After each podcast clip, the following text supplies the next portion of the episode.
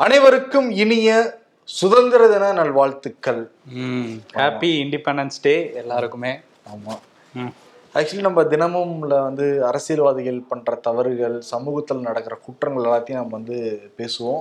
உங்களின் குரலாக மக்களின் குரலாக தான் நம்ம வந்து இங்க வந்து பேசிக்கிட்டு இருக்கோம். இன்னைக்கு சுதந்திர தினம். இன்னைக்கும் வந்து அந்த அரசியல்வாதிகள் பண்ற தவறுகளை சுட்டி காட்டுறதை விட நம்ம சுதந்திரத்தை பத்தி பேசினா அதுவும் அந்த சமயத்துல நடந்த அந்த வரலாறை பத்தி பேசினா இன்னும் நல்லா இருக்கும்னு நானும் வரும்னு நினைச்சோம். அதனால தான் இன்னைக்கு வந்து இந்த இப்படி ஒரு ஷோ வித்தியாசமான ஒரு ஷோ கருத்துரை பகுதியும் கிடையாது நார்மல் ஷோவும் கிடையாது. ம். ரெண்டுத்துக்கும் நடுவில் ஒன்று ஆனால் ஒரு முக்கியமான விஷயம். சுதந்திரம் வந்து அவ்வளோ ஈஸியாக நமக்கு கிடைக்கலல்ல. அதில் உள்ள கஷ்டங்கள் அப்புறம் அங்கே நடந்த விஷயங்கள் எல்லாத்தையுமே டீட்டெயிலாக பேசுவோம். ஆமா. மனசு விட்டு வந்து பேசலாம். ம். ஓகே ஷோக்குள்ள போயிடலாம். Welcome to the imperfect show இன்னைக்கு காலையில டெல்லியில செங்கோட்டையில இந்தியாவுடைய கொடி ஏற்றப்பட்டிருக்கு. தமிழ்நாட்டுல ஜார்ஜ் கோட்டையில வந்து ஏற்றப்பட்டிருக்கு. இந்தியா முழுவதும் ஏற்றப்பட்டிருக்கு. மோடி சொன்ன மாதிரி ஒவ்வொரு வீடுகள்லயும் இந்திய கொடி பறந்துட்டு தான் வந்து இருக்கு. ஆனா முதல் முதல்ல எங்க தெரியுமா பறந்தது? மூவர்ண கொடி. அதுக்கு ஒரு பெரிய வரலாற்று சம்பவமே இருக்கு. அதை நான் டீட்டெயிலாவே சொல்றேன். ஓகே. ஆயிரத்தி தொள்ளாயிரத்தி முப்பத்தி ரெண்டு ஜனவரி இருபத்தி ஐந்து. அன்னைக்கு இருபத்தைந்து வயது மைக்- மிக்க ஒரு இளைஞன் ரொம்ப துடிப்போடு இருக்கிற ஒரு இளைஞன் வந்து திருவல்லிக்கேணி வீதியில ஒவ்வொரு கடையா ஏறி ஏறி இறங்கிட்டு இருக்காரு. ஓகே. அவரு கேட்ட கொடி கிடைக்கவே இல்லை. அப்ப இந்திய தேசிய கொடி தான் அறிமுகப்படுத்தப்பட்டு ஒரு ரெண்டு ஆண்டுகள் தான் ஆகுது. அவர் கேட்கிற சைஸ்க்கு அந்த கொடி இல்லவே இல்லை. ஒரே அவருக்கு வருத்தம். என்னடா பண்றதுன்னு சொல்லிட்டு வீட்டுக்கு போய்கிட்டு இருக்காரு. அப்பதான் அவருக்கு ஒரு யோசனை வந்து வருது. ஒரு நாலு முளை வேஷ்டியை போய் வாங்குறாரு. அதுக்கப்புறம் காவி நிற பொடி பச்சை நிற பொடி நீல நிற பெயிண்ட் வந்து வாங்குறாரு. வாங்கிட்டு வீட்டுக்கு வந்து அந்த வேஷ்டியை விரிச்சு மேல வந்து காவி பொடியை போறாரு நடுவுல வெள்ளைக்கு இடம் விடுறாரு. அப்புறம் கீழே வந்து பச்சை கொடியை வந்து பச்சை அந்த பொடியை பொடியை தூவுறாரா? நடுவுல இந்த நீல நிற பெயிண்ட்டை வந்து அடிக்கிறாரு. அந்த ராட்டினத்தை வந்து வரைகிறாரு வரைஞ்சிட்டு யோசிக்கிறாரு இதுல ஏதாவது ஒண்ணு எழுதலாமே அப்படின்னு. இன்றிலிருந்து இந்தியாவுக்கு சுதந்திரம் கிடைத்தது சுதந்திர காற்றை சுவாசிக்கிறது அப்படிங்கிற அந்த வாசகத்தை அந்த இதுல வந்து எழுதுறாரு. கொடியிலே. கொடியிலே வந்து எழுதுறாரு. எழுதிட்டு அதை வந்து நாளா மடிக்கிறாரு. மடிச்சுக்கிட்டு காக்கி நிற பேண்ட்டும் காக்கி நிற சட்டையும் போட்டுட்டு ஒரு எலுமிச்சம் பழமும் ஒரு சின்ன கத்தி வந்து கையில எடுத்துக்கிறாரு. எடுத்துக்கிட்டு மவுண்ட் ரோடுக்கு வராரு. மவுண்ட் ரோடு இப்ப இருக்க அண்ணா சாலை இல்ல. அப்ப மவுண்ட் ரோடு அழைக்கப்பட்டிருந்தது. மவுண்ட் ரோட்ல எல்பிஸ்டன் தேட்டர்னு ஒரு தேட்டர் இருக்கு. அங்க. வந்து ஆங்கிலேய அதிகாரிகள் ஆங்கிலேய ராணுவ வீரர்கள் காவலர்கள் எல்லாரும் அந்த படம் பார்ப்பாங்க ஆங்கில படம் பார்ப்பாங்க.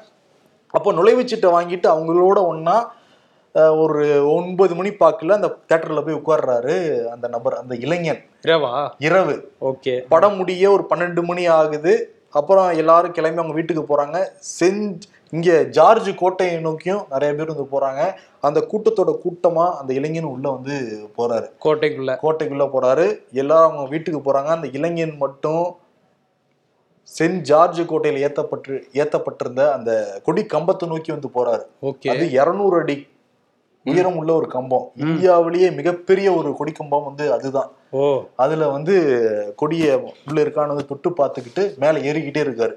நூத்தி நாற்பது அடி வரைக்கும் ஏறாரு. அதுக்குள்ள அப்பப்போ ஒரு மேல வெளிச்சம் வருது. அந்த வெளிச்சம் என்னன்னா உயர்நீதிமன்றத்துல இருக்கிற அந்த லைட் ஹவுஸ் அந்த வெளிச்சம் வர்றப்ப கம்பத்தோட கம்பமா அவர் வந்து ஒட்டிக்கிறாரு. உயர் நீதிமன்றத்துல லைட் ஹவுஸ் இருந்ததா? ஆமா. ஓகே. அப்புறம் அப்படியே வந்து மேல ஏறாரு நூத்தி நாற்பது அடி வரைக்கும் ஏறிடுறாரு. அது இருநூறு அடி கம்பம். நூத்தி நாற்பதுக்கு மேல ஏறணும்னா வழுக்கு வலுவலுன்னு இருக்கிற ஒரு இதுதான். ஓ சரி. ஆனா அவர் மனம் தளரவே இல்லை. திருப்பி அந்த வலுவலுப்பானதுலயும் மேல வந்து ஏறிடுறாரு. இங்கிலாந்து கொடி இறக்கப்படுது. அந்த கொடியை மேல வந்து கட்டுறாரு. ஓஹோ கட்டிக்கிட்டு அவசர அவசரமா வந்து கீழே இறங்குறாரு. எலுமிச்சம்பழம் வச்சிருந்தாருல ஆமா. எனர்ஜிக்காக. எலுமிச்சம்பழத்தை வந்து அங்க வந்து புளிஞ்சு நாக்குல வந்து வச்சுட்டு. அங்கிருந்து கிளம்பி திருவள்ளிக்கேணிக்கு வராரு. ஆயிரத்தி தொள்ளாயிரத்தி முப்பத்தி ரெண்டு ஜனவரி இருபத்தி ஆறு.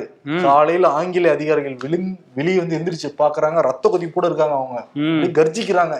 எப்படி இந்த கொடி இங்க வந்து பறந்தது அப்படின்னு சொல்லிட்டு. ஏன் அன்னைக்கு அந்த கொடி ஏத்துனாருன்னா அந்த முதல்ல அந்த இளைஞன் யாருன்னு நான் சொல்லிடுறேன். அந்த இளைஞன் பெயர் ஆரியா. இயற்பெயர் வந்து பாஷ்யம். மன்னார்குடி சேர்ந்த அந்த சேரன் குளம் பகுதியை சேர்ந்த நபர் தான் இவரு. ஓகே. சரி வந்து இவர் வந்து திருச்சி மலைக்கோட்டையில வந்து சபதம் எடுத்தாரு. சென்னை மாகாணத்தில் இருக்கிற எல்லா ஆங்கிலேயர்கள் அதிகாரிகளும் நான் வந்து கொண்டுட்டு தான் வருவேன் வீடு திரும்ப அப்படிங்கிற மாதிரி சபதம் எடுத்துக்கிட்டு புதுச்சேரியில போய் துப்பாக்கி வாங்கி துப்பா துப்பாக்கி பயிற்சியெல்லாம் முடிச்சிட்டு வர்றதுக்குள்ள அவர் கூட இருந்த ஒரு கூட்டாளி வந்து மாட்டிடுறாரு. அதனால தவிடுபடி ஆயிடுது. சென்னைக்கு வந்தவர் எப்படியாவது ஆங்கிலேயர்களுக்கு பாடம் கத்துக் கொடுக்கணும்னு நினைச்சுக்கிட்டு இருக்கப்பதான் நேரு வந்து அழைக்கிறார் எல்லாத்தையும். ஆயிரத்தி தொள்ளாயிரத்தி முப்பத்தி ரெண்டு ஜனவரி இருபத்தி ஆறு நமக்கு சுதந்திரம் கிடைச்சிருச்சுன்னு சொல்லிட்டு எல்லாரும் கொடி ஏத்துங்க அப்படின்ட்டு இருக்காரு. கொடியை ஏத்தணும்னா அது கம்பம் வேணும்ல? எந்த கம்பம்னு பாக்குறாரு. இருக்குதுலே பெரிய கம்பம் வந்து ஜார்ஜ் கோட்டையில இருக்க அந்த பெரிய கம்பம் தான். அந்த கம்பத்தை ஏத்தணும்னா மிகப்பெரிய கொடி நமக்கு தேவை. அப்ப அந்த கொடியை நம்மளே செய்யணும்ட்டு அவர் வந்து செய்யறாரு. கிட்டத்தட்ட ஆயிரத்தி தொள்ளாயிரத்தி நாற்பத்தி ஏழுக்கு பன் பதினஞ்சு வருஷத்துக்கு முன்னாடியே தமிழ்நாட்டுல தான் மூவர்ண கொடி கம்பீரமாக பறந்தது. முதல் முறையா ஆமா ஆயிரத்தி தொள்ளாயிரத்தி நாற்பத்தி ஏழு ஆகஸ்ட் பதினஞ்சுக்கு பிறகுதான் டெல்லியில கல்கத்தால மும்பையில பல எல்லா இடங்களையும் இந்த பிறந்தது. அப்பேற்பட்ட சுதந்திரம் தாகம் கொண்டவர்கள் தமிழர்கள். கண்டிப்பா. நீங்க சொல்லும் போது அந்த பிஜிஎம் இல்ல இது இல்ல ஸ்லோ மோஷன் இல்ல ஆனா எவ்வளவு மாசான ஒரு கதையா இருக்குல்ல? அதான். உள்ள போய் அவர் கோட்டைக்குள்ளே போய் ஏத்திருக்காரு. கோட்டைக்குள்ள ஆங்கிலேய. அதிகாரிகள் அங்க இருக்கிற காவலர்கள் எல்லார் கண்ணிலையும் மண்ணை தூவிட்டு இருநூறு அடி எந்த யாரோட உதவியும் இல்லாம ஒருத்தர் மேல ஏறுறாருன்னா அவருக்கு உயிர் உத்தரவாதம் இல்லைன்னு அவருக்கு தெரியும். ஆமா. ஏன்னா அந்த காலத்துல அவ்வளவு கொடுமைகள் பண்ணிருக்காங்க ஆங்கிலேயர்கள். யார் யாரெல்லாம் சுதந்திரத்துக்கு போராடினாங்களோ. அப்படி ஏத்துறாருன்னா பாத்துக்கோ. பதினஞ்சு வருஷத்துக்கு முன்னாடியே பிறந்திருக்கு மூவர்ண கொடி தமிழ்நாட்டுல. ஆமா அதுதான் நீங்க சொன்னீங்கல்ல அந்த கொடி. ராட்டையோட இருக்கும் அந்த மூவர்ண கொடி அப்படிங்கிறது ஆயிரத்தி தொள்ளாயிரத்தி முப்பத்தொன்னு ஆகஸ்ட் முதல் தேதியில தான் அதை அறிமுகப்படுத்தினாங்களாம். அதுக்கு முன்னாடி பல கொடிகள் நம்ம இந்தியாவுக்காக வரைஞ்சிருக்காங்க. அதோட மாடல்ஸ்லாம் இருக்கு. அதை நம்ம ஆனந்த விகடன் ஆயிரத்தி தொள்ளாயிரத்தி நாற்பத்தி ஏழு ஆகஸ்ட் பதினேழாம் தேதி வெளியான ஆனந்த விகடன்ல அந்த படங்களோட போட்டிருக்காங்க. அந்த முதல் நாள் எப்படி இருந்தது அப்படிங்கிறதையும் அந்த ஆனந்த விகடன்ல வந்து சொல்லியிருக்காங்க. அந்த ஆகஸ்ட் பதினேழு வந்து ஆனந்த விகடன்ல. அதை எப்படி குறிப்பிடுறாங்க அப்படின்னா நம்ம ஆனந்த விகடனுக்கே உரித்தான அந்த ஸ்டைலில் வந்து அதை குறிப்பிட்டிருக்காங்க. சுதந்திர சூரியன் இந்திய வானிலே தோன்றினான். அதன் ஒளிப்பட்டு அடிமை இருள் அறவே அகன்றது. அந்த பொன்மையான ஒளியிலே பாரத நாட்டு சுதந்திர மாளிகையில் நவரத்தின அரியாசனம் அற்புதமாய் திகழ்ந்தது. அந்த அரியாசனத்தில் சுதந்திர தேவி அமர்ந்தபோது வாத்தியங்கள் முழங்கின அப்படின்னு சொல்லி அந்த அழகா அதை விவரிச்சிருக்காங்க. என்ன இப்போ நடந்துச்சு அப்படின்னா அந்த ஆகஸ்ட் பதினஞ்சு எப்படி இருந்தது அப்படின்னா எல்லா தெருக்கள்லையும் கோஷங்கள் இந்தியாவுக்கு இந்தியா வாழ்க அப்படிங்கிற மாதிரியான கோஷங்கள் காந்தி நேருவை புகழ்ந்து அந்த சுதந்திர போராட்டத்தில் ஈடுபட்ட தலைவர்களை பற்றின கோஷங்கள் அப்புறம் ஆலயங்கள்லாம் மணி ஒழிச்சிட்டு இருந்தது. எல்லாருமே ஒரு கொண்டாட்ட இதில் தான் இருந்தாங்க மனநிலையில். ஏன்னா அந்த அளவுக்கு கொடுமை பண்ணியிருக்காங்கல்ல. நம்மளை வந்து ஒருத்தன் வேற எங்கேயோ இருந்து வந்த ஒரு ஆள் ஆட்சி செஞ்சுக்கிட்டு இருந்தான். இனிமே நம்ம தான் இந்த நாட்டில் வந்து நிம்மதியாக இருக்கலாங்கிற அந்த சந்தோஷம் எல்லார் முகத்துலையுமே தெரிஞ்சுது அப்படிங்கிறத பதிவு பண்ணியிருந்தாங்க. அதே மாதிரி தலையங்கத்தில் ஒரு விஷயம் குறிப்பிட்டிருந்தாங்க. ம். நூத்தம்பது ஆண்டுகள் எந்த ஒரு தேசமுமே இந்த அளவுக்கு ஒரு போராட்டத்தை நடத்தினதே கிடையாது. இது சரித்திரத்திலே கிடையாது. உலக சரித்திரத்திலே தொடர்ந்து நூத்தம்பது ஆண்டுகள் போராடி இருக்கோம் அப்படிங்கிறத குறிப்பிட்டிருந்தாங்க. அப்பேற்பட்ட போராட்டத்துல உலகத்துல உள்ள ஜனத்தொகையில ஐந்துல ஒரு பங்கு இந்தியால தான் இருந்துச்சு அந்த டைம்ல. அவங்க வந்து ஒரு மக்கள் இவ்வளவு பெரிய போராட்டத்தை நடத்த முடியுங்கிறத உலகத்துக்கே நம்ம தான் காட்டியிருக்கோம். அஹ் வேற எந்த நாடு அமெரிக்கா சுதந்திரம் பெற்றதோ வேற எந்த நாடு சுதந்திரம் பெற்றதோ உலகத்துக்கு ஒரு நம்பிக்கையை கொடுத்துருக்காது. நம்ம சுதந்திரம் பெற்றதுங்கிறது உலக நாடுகளுக்கே ஒரு நம்பிக்கையை கொடுத்துச்சு அப்படிங்கிற மாதிரி அந்த தலையங்கத்தில் அதை படிக்கிற போது ஒவ்வொரு வரியுமே அந்த கூஸ் பம்ஸாக தான் இருந்தது. அந்த மாதிரி வந்து எழுதியிருந்தாங்க. அதிலே வந்து அல்லாடி கிருஷ்ணசுவாமி வந்து ஒரு கட்டுரை எழுதியிருக்காரு சுதந்திர இந்தியா அப்படின்ட்டு. அதில் ஒரு முக்கியமான ஒரு பத்தியில் ஒரு விஷயத்த குறிப்பிடுறாரு. நம்ம பெற்றிருக்கிற சுதந்திரம் அப்படிங்கிறது ஒரு ஒரு வகுப்பினரையோ ஒரு சாரரையோ ஏதாவது அடக்கி ஆளணும்னு ஒருத்தர் நினைச்சாலோ அல்லது வந்து நம்ம நாட்டோட நலனுக்கு வந்து எல்லாருமே பங்காற்றணும். அப்படி பங்காற்றுற ஒரு விஷயத்துல வகுப்புவாதம் சாதி மதம்னு கட்சின்னு வந்து வேற்றுமைப்படுத்தினாலோ நம்ம வாங்கின சுதந்திரமே பங்கம் அடைஞ்சிரும். இது எந்த நாட்டுக்குமே பொருந்தும் அப்படின்னு குறிப்பிடுறாரு. பட் நம்ம இப்ப யோசிச்சு பார்க்கணும் அதெல்லாம். அதெல்லாம் இருக்கா நம்ம நாட்டுல அப்படிங்கிறது? எழுபத்தாறு ஆண்டுகள் ஆகியும் இன்னும் சில பேர் அதெல்லாம் படிச்சே பார்க்கலங்கிறது நமக்கு வந்து புரியுது. இன்னொரு விஷயம் என்னன்னா ஆகஸ்ட் பதினாலு ஆயிரத்தி தொள்ளாயிரத்தி நாற்பத்தி ஏழு அந்த சமயத்துல வந்து மகாத்மா காந்தி இருக்காருல்ல அவர் வந்து கல்கத்தால தான் இருந்திருக்காரு மௌன விரதம் இருந்திருக்காரு. ஏன்னா மதத்தின் அடிப்படையில நீங்க வந்து நாட்டை பிரிக்கிறீங்களே அப்படின்னு சொல்லிட்டு மௌன விரதம் பண்ணி இருந்தாரு. ஆனா டெம்பரவரி பார்லிமெண்ட் வந்து அமைக்கப்படுது. ராஜேந்திர பிரசாத் அந்த அவையுடைய தலைவராக இருக்காரு. அவர் வந்து ரொம்ப காந்திக்கு நன்றி நேருக்கு நன்றி போராடி எல்லாருக்குமே நன்றின்னு ஒரு உற்சாகமான உரையை வந்து முதல் முதல்ல வந்து நிகழ்த்துறாரு. அந்த அவையில் அதுக்கு பிறகு நேரு வந்து முழங்குறாரு. அப்படியே வந்து விடியுது.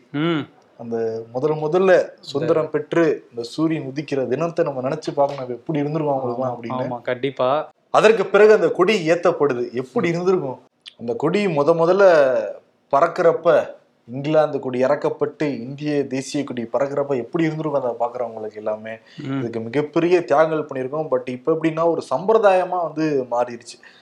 நானும் நீ வந்து கேள்விப்பட்டோம். ஆகஸ்ட் பதினாலே நிறைய பள்ளிகள்ல கொண்டாட ஆரம்பிச்சிடறாங்க. நாளைக்கு பள்ளிக திரும்பி திறந்து மழைலாம் கூட்டிட்டு வர முடியாது அப்படிங்கிற சூழல்ல இதெல்லாம் கேட்குறப்ப வந்து கஷ்டமா தான் இருக்கு. ஆமா ஏன்னா பள்ளிகளில் தான் அந்த சுதந்திரம் பெற்ற அந்த வரலாறை வந்து சொல்லி கொடுக்கணும். அந்த இடத்துலயே வந்து முத நாள் ஏத்துற ஏத்துறதுங்கிறது ஏத்துக்க முடியாது தான் அதை பத்தி நம்ம பேசுறதுமே குறை குறைவாயிடுச்சுல்ல? அந்த விடுதலை எப்படி கிடைச்சது அப்படிங்கிறது. ஆமா. மாபெரும் தியாகங்கள் செஞ்சு வாங்கின இந்த சுதந்திர தினத்தை அடுத்த தலைமுறைக்கு வந்து கடத்தணும். சிலர் வந்து கடத்த முயற்சிக்கவும் இல்லை அவங்க உணரவும் வந்து இல்லைன்னு தான் வந்து தெரியுது. இன்னொரு விஷயம் என்னன்னா சுதந்திர பயணத்துக்கு இடைஞ்சலாக இருக்கிறதுன்னு பார்க்குறப்ப போலி தேசியவாதிகள் தான். இன்னொன்று வந்து தேசியத்தை வெறுக்கும் போலிகள். இவங்க ரெண்டு பேரையும் ஒழிச்சிட்டாலே தேசம் வந்து ரொம்ப சுபிச்சமா ரொம்ப வந்து நல்லா இருக்கும். ஆமாம் ஏன்னா நீங்கள் சொன்ன மாதிரி எவ்வளோ கஷ்டங்கள் அதில் இருந்திருக்குங்கிறத நிறைய பேர் வந்து பதிவு பண்ணியிருக்காங்க. புத்தகங்களில் பதிவு பண்ணியிருக்காங்க. பேச்சுகளில் பதிவு பண்ணியிருக்காங்க. ஏன்னா வந்து நம்ம இந்தியர்களை அவங்க ட்ரீட் பண்ண விதம் வெள்ளைக்காரர்கள் வந்து ட்ரீட் பண்ண விதம்ங்கிறது ரொம்ப ரொம்ப மோசமானது. அந்த ஃபேன் அந்த காலத்தில் கிடையாது இல்லை. அந்த சாமரம்லாம் சொல்லுவோம் இல்லை. நம்ம ராஜா காலத்தில் பார்ப்போம். பின்னாடி ரெண்டு பேர் நின்று வீசிக்கிட்டே இருப்பாங்க. அவங்களுக்கு என்ன வேதனைகள் இருக்குங்கிறது நம்ம சொல்ல முடியாமல் இருக்கும்ல. அதே மாதிரி தான் வெள்ளைக்காரர்கள் வந்ததுக்கப்புறம் பெரிய நீளமான ஒரு ஃபேன் மாதிரி ஒரு விஷயம் ஒரு துணி மாதிரி இருக்குமா. அதை ஒரு கயிறில் பிடிச்சி இழுத்தா அது இங்கேருந்து அங்கே வரையும் போயிட்டு வருமா? இது வந்து ஒரு விசிறி மாதிரி. அந்த ஹாலில் உட்காந்துருக்க எல்லாருக்குமே வந்து காத்து வரும். இதை வந்து வீசுறதுக்குன்ட்டு இதை பண்றதுக்குன்ட்டு நம்ம இந்தியர்களை அடிமை மாதிரி ஒரு நாள் முழுக்க இதை பிடிச்சி ஆட்டிகிட்டே இருக்கணுமா. அவங்களுக்கு எந்த அளவுக்கு உடல் வலி ஏற்பட்டிருக்கும்? அசந்து அந்த இடத்துல தூங்கிட்டாங்கன்னா அவங்கள இழுத்துட்டு போய் அடிச்சு ரத்தம் வர வரையும் அடிச்சு திரும்ப அந்த ரத்தம் காயறதுக்குள்ள திரும்ப கொண்டு வந்து அதே வேலையை பண்ண விடுவாங்களாம். இந்த மாதிரியான ஒரு கொடூரங்களும் வந்து அந்த டைம்ல நடந்திருக்கு.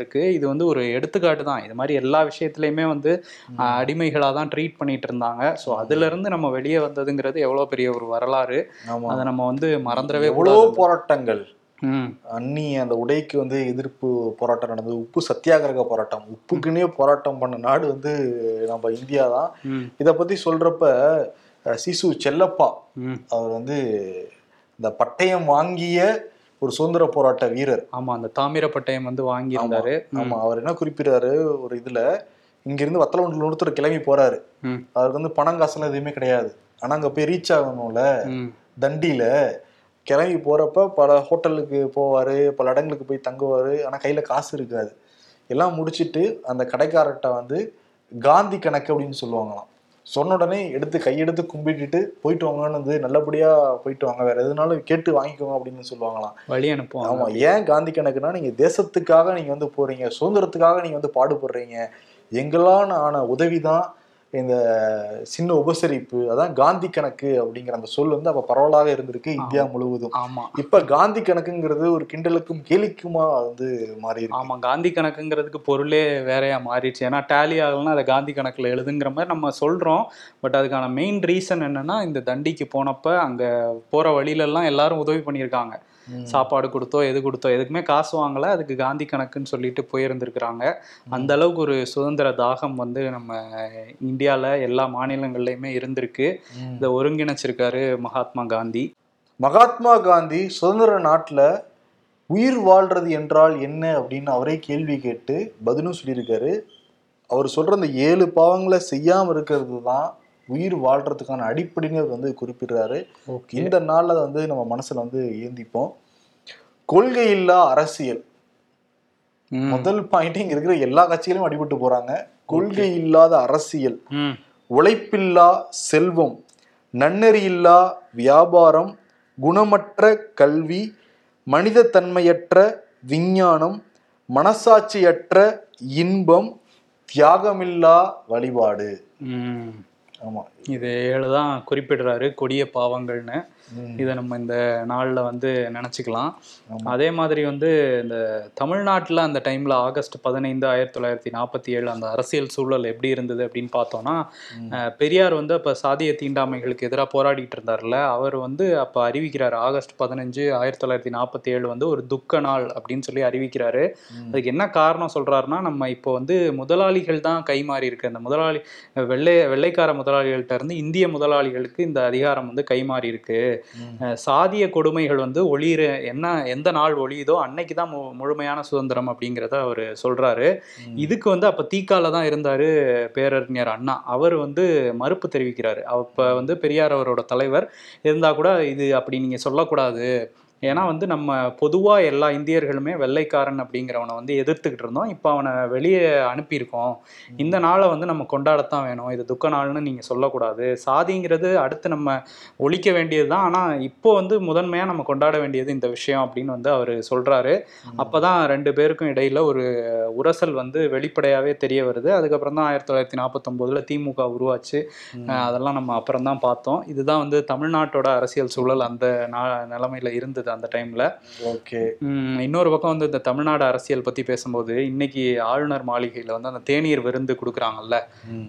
அதுக்கு வந்து முதலமைச்சர் ஸ்டாலின் வந்து அறிக்கையெல்லாம் விட்டுருந்தாரு. நாங்கள் போகமாட்டோம் ஏன்னா வந்து நீட் தேர்வுக்கு எதிராக பேசுகிறாரு தமிழ்நாடு மக்களுக்கு எதிராக பேசிகிட்டு இருக்காரு ஆளுநர் ரவிங்கிறதுனால நாங்கள் போகமாட்டோம் அப்படின்னு சொல்லியிருந்தாரு. ஸோ அதுதான் இப்போ டாப்பிக்காக இருக்குது இதை பற்றி விசாரிக்கும் போது என்ன சொல்கிறாங்கன்னா இந்த ஆளுநர் மாளிகையில் ஏன் தேநீர் விருந்து கொடுக்குறாங்க?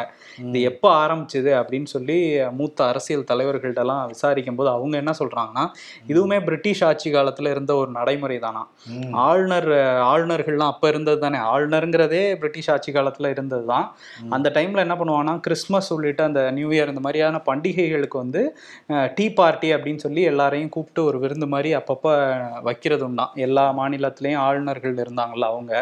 அது மட்டும் இல்லாமல் லண்டன்ல இருந்து யாராவது வைசிராயோ இல்லை அவங்களுக்கு மேலே உள்ள ஒரு ஆட்சி அதிகாரத்தில் உள்ள ஒரு ஆள் வந்து அந்த டைமில் லண்டன்ல இருந்து இங்கே வந்தாங்கன்னா அவங்களுக்கும் வந்து டீ பார்ட்டி கொடுக்கும்போது எல்லாரையுமே கூப்பிட்டு இந்த மாதிரி கொடுக்குற ஒரு வழக்கம் வந்து இருந்திருக்கு. இதை தான் வந்து இப்போ உள்ள ஆளுநர்களும் கடைபிடிக்கிறாங்க.